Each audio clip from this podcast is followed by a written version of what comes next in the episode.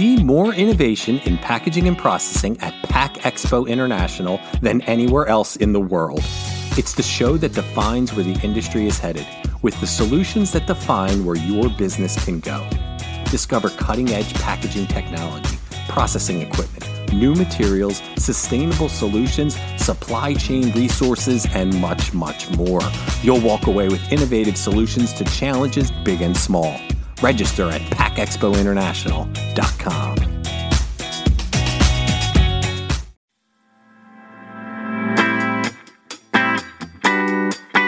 You're listening to Unpacked with PMMI, where we share the latest packaging and processing industry insights, research, and innovations to help you advance your business.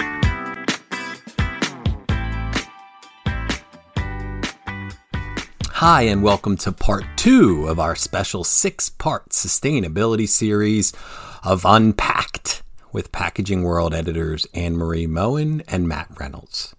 As always, I'm your host, Sean Riley, and today the three of us take a deep dive into aluminum recycling.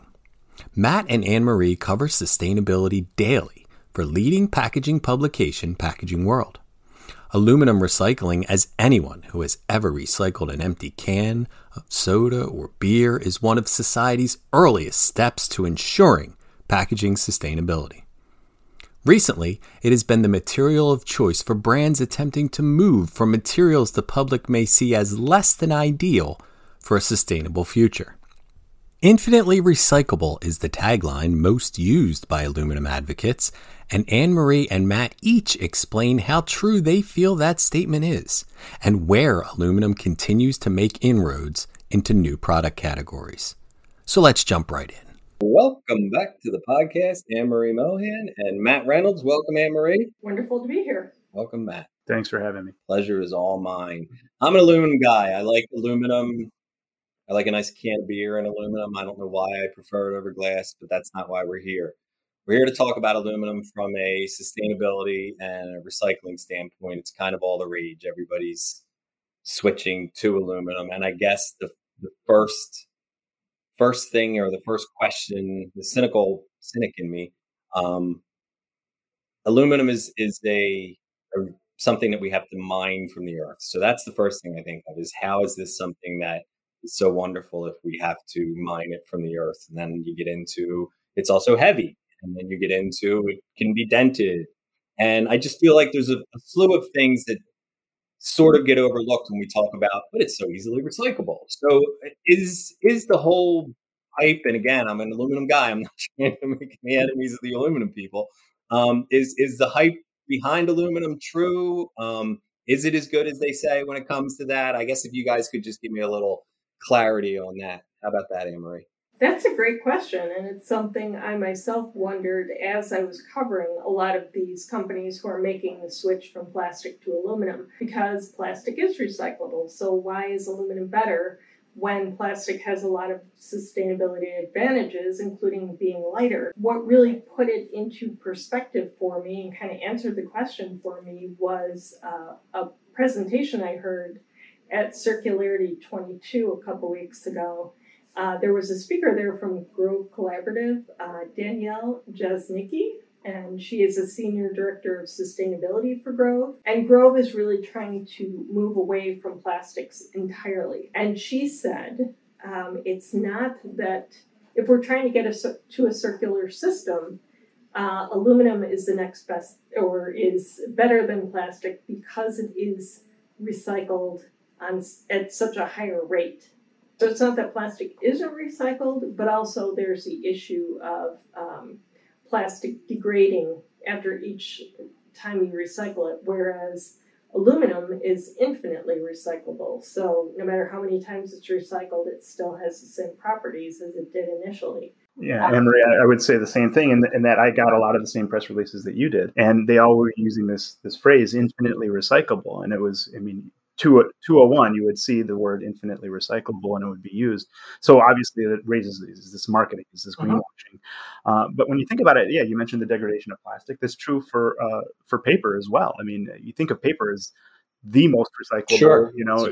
But, but the more you, every time, every cycle, those uh, strands, those fibers that make up you know uh, any kind of wood or pulp based kind of uh, material, they're, they're getting shorter. They're getting shorter, and they're losing their robustness. They're losing some of the properties that they have.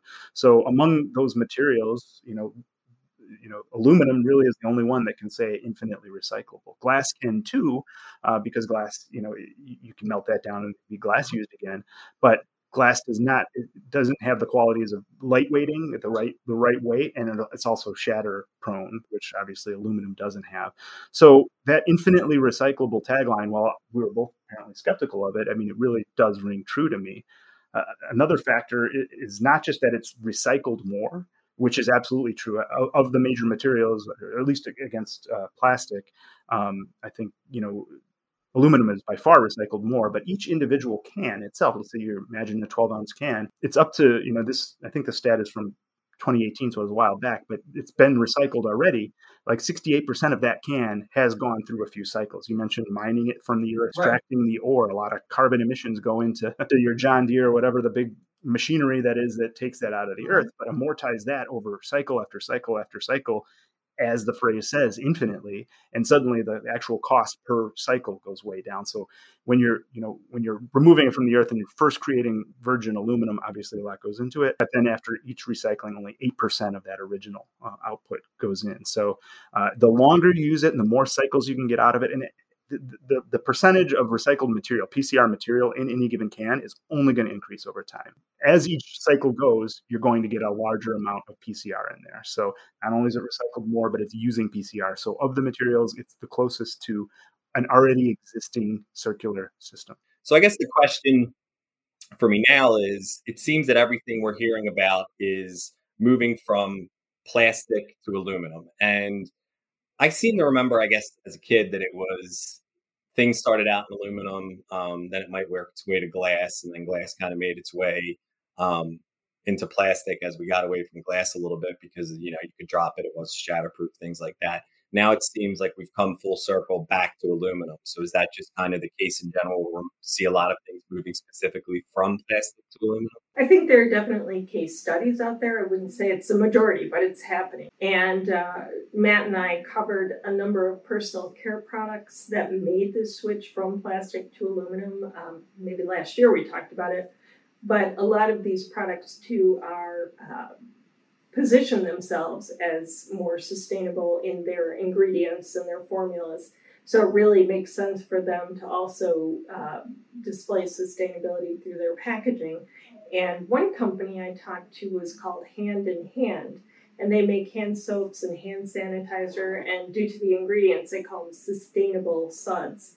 So they told me that one of the reasons they made the switch was exactly what we've been talking about: is plastics low recycling rate. And uh, Matt mentioned it earlier, and I think I did as well, uh, that plastic is recycled uh, much less. The re- rate is much smaller than uh, aluminum. And just to put that into perspective, um, we have in the US a 65% uh, recycling rate for aluminum. And then PET beverage bottles, which um, most people, I would say, are where they can be recycled. Are we only have a twenty-seven point nine percent recycling rate, and then for all plastic packaging, it's only five to six percent. So that's that is why some of these uh, companies, as I said, Grove made the switch because they feel like it will be recycled. Right. It's more likely to be recycled, and that's what Hand in Hand did.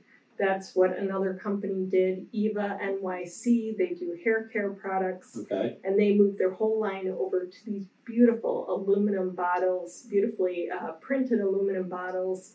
Um, and they did it because of the scourge of plastics in uh, the personal care industry. The personal care industry is really getting beaten up over that. So uh, that was one of the reasons they made that change too. Interesting, and I get, and I would also think it would look um, and I think, especially in that sector where they're looking for a differentiation, but also for it looks like a more premium product because I seem to recall a lot of people using shiny aluminum type foils on in their plastic or on their plastic uh, labeling and in their design to to to showcase premiumization. Um, so I guess going to aluminum Matt would be something that would would pop them up a little bit. Yeah, well, the perception of of other materials outside of plastic, uh, you know, uh, is it, for for heavier weight, you know, pleasurable tactile experience, right. mm-hmm. um, and something that's durable that's going to last. You can go two directions for, let's say, personal care products. You can go towards uh, towards glass, or you can go towards aluminum and only one is going to be shatterproof and comparatively quite a bit lighter. It's a question of the gauge. How thick does it need to be? Um, often, oftentimes for personal care products, it doesn't even need to be that thick. And, and another trend Anne Marie and I are following like crazy has been uh, the, the, the move away from single use.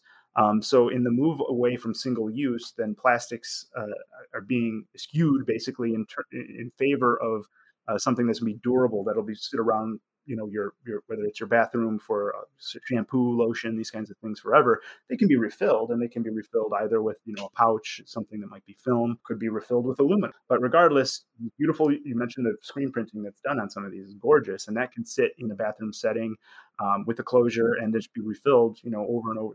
You're not even doing the thing that makes aluminum so uh, valuable so attractive and that's recycling it. Eventually you can but because it's a durable product that won't shatter in the bathroom, then that's why people are going that route for their premiumization uh, instead of glass. Interesting. And I think you uh, brought up a great point about the reuse aspect.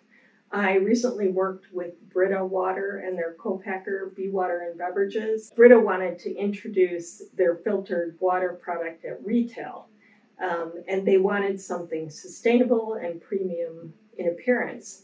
And so they developed with Trivium aluminum bottle cans uh, in 18 and I think 25 ounce sizes, and they're marketing them as being reusable.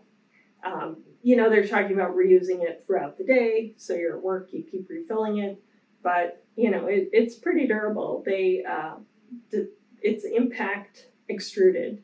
And um, the president of Be Water and Beverages said she compared it to like a beverage bottle, between a beverage bottle and a stainless steel container. Like the refillable water that everyone uses now. Mm-hmm. Okay. So like it's somewhere in between there. So it'll get you through a day or two, but you're not taking it on hikes and such like that over and over and over again. That's interesting. I hadn't honestly heard about that at all. And I, so I, what we do hear a lot is, is people going in with, with new products, or we've heard some personal care ones.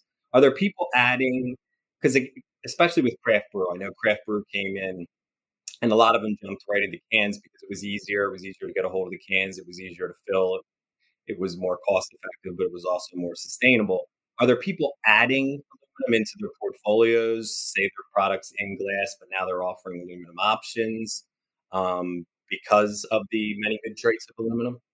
Absolutely. And one very high profile company is Coca Cola. They've introduced their Dasani water and Smart Water in both cans, and I think in Smart Water's case, in a bottle can, aluminum. It doesn't replace their plastic, but it gives consumers another option. And for Coca Cola and companies like it, they are uh, on this path of um, making sure they have commitments around sustainable packaging for 2025 and it's about reducing or eliminating virgin plastic and they're not going to be able to do that with the existing recycled plastic that's available so they're looking for other routes and uh, making some of their packaging out of aluminum gives them another way to meet those goals. Another way to look at it too is is uh, is occasions or day parts or um, uh, a lot of, of it like you mentioned, wine. Uh, there's also uh, ready to drink beverages. There's all sorts of new, what would almost be considered, you know, the alcohol category used to be uh, beer, wine, and spirits. Now there's this fourth challenger category that's like seltzers and yes. ready to drink. And even you mentioned, uh, you know, uh, like white wine in a can. So we're taking these things like uh, that used to be in glass or somewhere else and like these coddles, like the wine bottle, uh, uh, but you're able to go hiking with them or take them to the beach or take them to a pool where you could never take glass. Uh, and, and, because these products are high end, they might be liquor, they might be wine. It doesn't really jibe with the um, plastic kind of a, the, the, kind of folks that are going to be packing their granola and going on a hike. The exact type that, that would try to avoid plastics yes. for, for right or for wrong. So those you're basically creating a new day part, a new occasion to be able to bring uh, to drink these products, or bring these liquid, uh, you know, alcohol or otherwise. NAs are extremely popular with millennials and Gen Z right now uh, for for all sorts of occasions, and aluminum makes that happen or allows that to happen.